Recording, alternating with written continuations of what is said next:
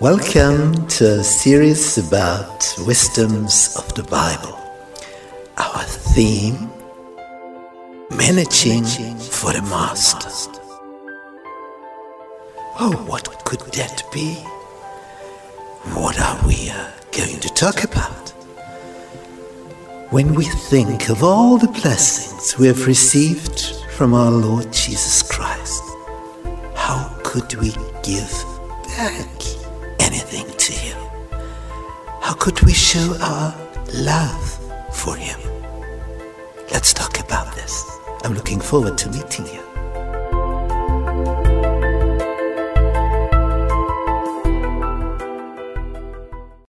Grace be with you and peace from God our Father and our Lord Jesus Christ.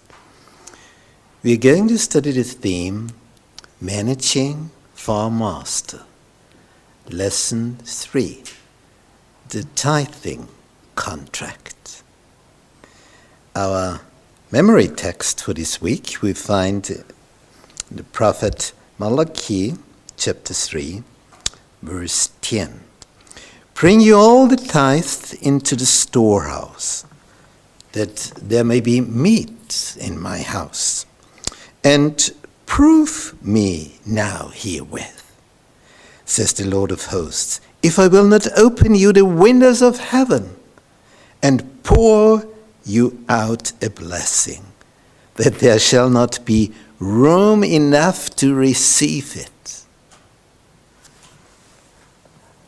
Sunday. Tithe equals a tenth. There's an interesting story in the book of Genesis. Abram and his nephew, Lot, they were so blessed by God that the animals, they the, the number of the animals exploded. And in the evening time, when the shepherds, with all the sheep and goats and so on, came to the well for watering them and the animals, now who, who is the first? The shepherds of Abraham said, Well, Abraham, he is the patriarch, he, he is number one, so we are the first.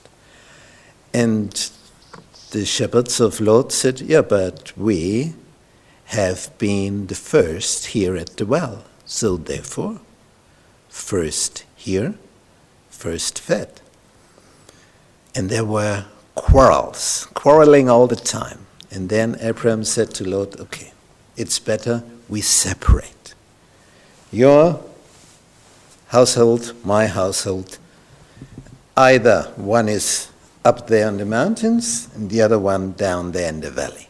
And when Lot looked around, he saw, oh, down there in the valley, oh, ah, green grass. Hmm.